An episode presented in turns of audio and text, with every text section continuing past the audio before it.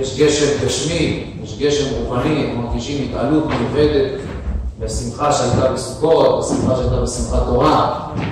מגיעים לעוצמות מאוד גבוהות. אבל צריך לדעת שכל המושגים האלה הם בגדר מה שנקרא פוטנציאל.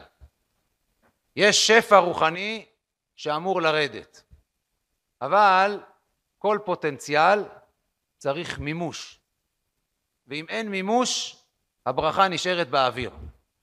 תחשבו על חקלאי, תתפלל על הגשמים, הושענות, היה מקבל מהנביא הודעה, נגזר השנה גשמים גשמי ברכה מרובים. אין, בשנה גשומה ברוכה מאוד. שמח, חקלאי מאוד מאוד שמח, אבל את הפעולה הכי פשוטה הוא לא עושה. הוא לא הולך וזורע. נשאר בבית. יש לו הבטחה שיהיה מלא גשם. הגשם הזה, איפה, לאן הוא יבוא? מה, מה יצא מהגשם הזה? אם אין את הפעולה הזאת הפשוטה של הזריעה, אין כלי שיקבל את הברכה, שיקבל את אותו שפע שאמור להגיע. כלפי מה הדברים אמורים? גם אנחנו בעזרת השם נגזר עלינו ברוך בעזרת השם נגזר עלינו שיהיה שפע רוחני לישיבה, שפע של תורה לכל אחד ואחד מאיתנו. כל אחד מאיתנו יכול להתקדם בתורה, יכול להתעלות בתורה. לפי מידת הדבקות שהייתה לכל אחד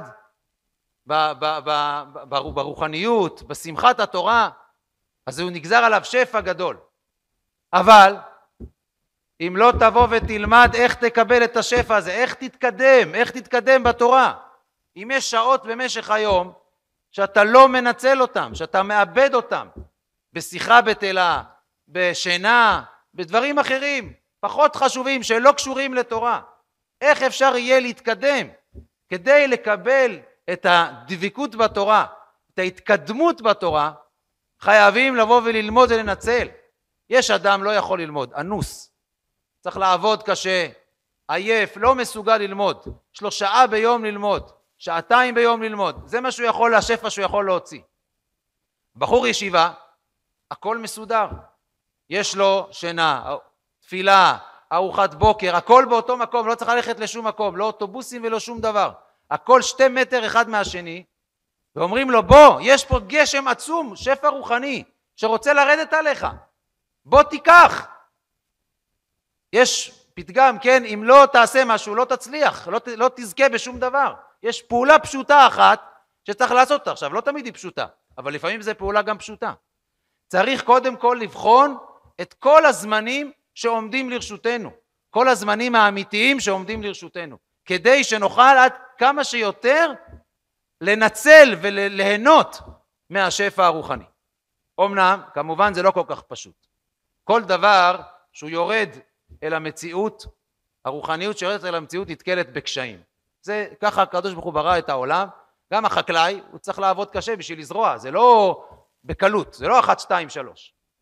אבל כשהוא מבין את המשמעות ואת התמורה מול המאמץ שהוא משקיע והתועלת שהוא מקבל, אז זה נותן לו את הכוחות, זה נותן לו את, ה, את החשק. אם אדם היה חושב באמת ומאמין באמת בכל מה שחז"ל אומרים על דברי התורה, כמה שהם דברים עליונים, שהתורה קדמה לעולם ושהתורה היא התכלית של הבריאה, הוא מבין שכל לימוד תורה שהוא עושה עכשיו, הוא קונה לו עולמות עליונים, והעולמות העליונים נשאר לנצח נצחים. זה הפירות האמיתיים שלה, שיוצאים מהעולם הזה. אחרי אדם אחרי 120 שנה, לא הכסף ולא מרגליות, השעות שהוא למד פה בישיבה ובמשך כל החיים, זה נספר אחד לאחד. שום דבר לא, יהיה, לא ירד, אפילו לא דקה אחת שהוא למד פה תורה, לא, יח, לא יחסירו לו מהעולם הבא שלו. כשהוא מתחיל לחשוב על זה ואומר, אני יכול לנצל את זה, בוא תנסה, זה נותן לך את המוטיבציה להש... להתקדם, לעשות יותר. אבל באמת יש קושי, יש קושי בלימוד התורה. חז"ל מתארים את התורה על הפסוק כשעירים עלי דשא, בהתחלה התורה נראית לאדם כמו שעיר. מה זה שעיר? כמו שד. הכל נראה לו מבולבל, הכל קשה. מה הולך פה? זה קשה, זה לפעמים יש, יש יצר הרע קשה שרוצה לבטל את האדם. היצר הרע לדבר דיבורים של דיבורים בטלים הוא מאוד מאוד קשה, למה? כי הוא צריך להיות הצד השני, הצד הכנגד, לזכות של הלימוד תורה. אם הלימוד תורה כל כך גדול, אז ממילא לדבר דברים בטלים זה גם כן צריך להיות משיכה מאוד מאוד חזקה כדי לבטל אותו מדבר כל כך גדול כמו לימוד תורה. אז יש פה קושי. הקושי הוא, יש, יש, יש קושי להתמודד עם דברים. זה לא כל כך פשוט כמו שבאמת זה, זה, זה, זה נשמע מההתחלה. אבל אחרי הכל יש, צריך מאמץ. ופה צריך לדעת שגם דברים שהם נראים קשים בהתחלה, ההתמדה וההתאמצות הם בסופו של דבר מביאים איתם את הברכה. גם המדרש משווה את זה לשמן, שהוא מר בהתחלה ואחר כך הוא נהיה מתוק. זאת אומרת, קשה להוציא, זה, זה, זה, זה לא קל להוציא שמן. וגם הטעם שלו בהתחלה מר, אבל אחר כך בעצם הוא יכול למתק לך את הדברים. יש דברים שאתה צריך להאמין שהקושי הוא בלהיכנס לאותם דברים. ברגע שאתה נכנס לזה, כבר הדברים נראים אחרת.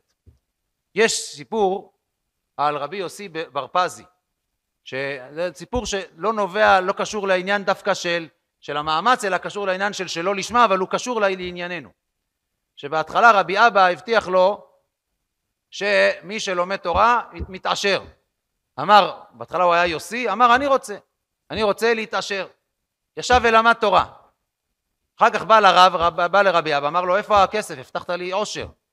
רבי אבא בהתחלה קצת היה מאוכזב. מה, הוא התכוון שמתוך שלא לשמה יבוא לשמה. אבל אמרו לו בבת קול, אמרו לו, הוא יהיה אדם גדול, תבטיח לו עושר. ואז הוא הבטיח לו עושר, ואז הגיע אחר כך אדם אחד עם כוס של זהב. אבל מה קרה אחר כך? אומר הזוהר, נכנס אחר כך בתוכו על בתוכו חמידו דאורייתא על במאוהי. החמדה של התורה נכנסה בתוך מאיו. אחרי שאדם יושב והוגה בתורה, יש משהו, כוח הרוחני, ששואב אותו אל התורה. אבל צריך את ההתחלה הזאת. צריך את המאמץ הזה. אם אדם היה חושב שבשעה תשע מה הוא יכול להספיק כשהוא מגיע לבית המדרש, כמה ספרים, הוא עומד מול ארון הספרים, הוא אומר מתי אני אספיק את זה, ומתי אני זה, ומתי את התנ"ך, ומתי את הרב קוק, ומתי אני אעשה את זה ואת זה ואת זה. אומרים לו, בחור, יש פה, יש פה אפשרות, תתחבר למשהו, תנסה לחשוב על תוכנית שתקדם אותך, וחבל על כל רגע שאתה מפסיד. וקשה, זה קשה בהתחלה, אנחנו לא אומרים שזה לא קשה. יש קשיים, אבל אם אתה תבין שהקשיים הם קשורים להתחלה, הם קשורים להתרגלות. ברגע שאתה תתחיל להתרגל אל הדברים, אז יהיה הרבה יותר קל, בהמשך יהיה יותר קל. צריך אבל את המאמץ הזה הראשוני להידבק בזה ולא לוותר.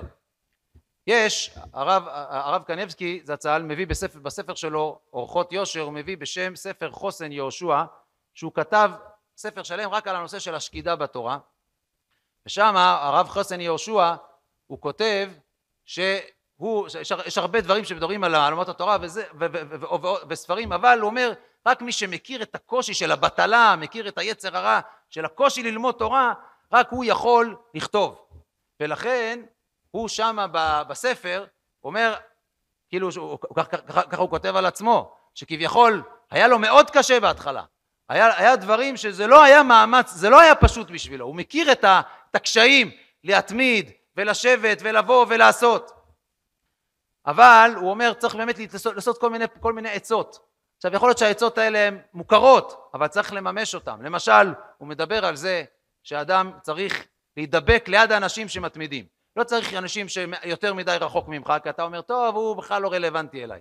קח מישהו שהוא קצת יותר ממך, מתמיד, ותנסה להידבק, תנסה ללמוד, תנסה לשבת במקום שבו יש התמדה, שבו יש תחושה של התמדה.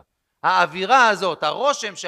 הרושם הזה של ההתמדה, הוא יכול תמיד להשפיע. קח לך חברותה שהוא מתמיד, קח לך מישהו שימשוך אותך.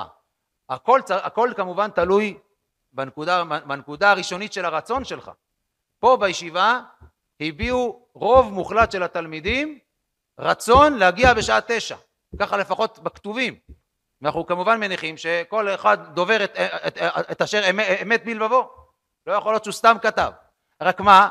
יש את הקשיים האלה שאנחנו מדברים עליהם. יש קשיים, צריך למצוא כנגד הקשיים, למצוא פטנטים, למצוא אפשרויות, להתאמץ על זה, לעבוד על זה, לחשוב מה אני מפסיד, מה אני יכול להרוויח.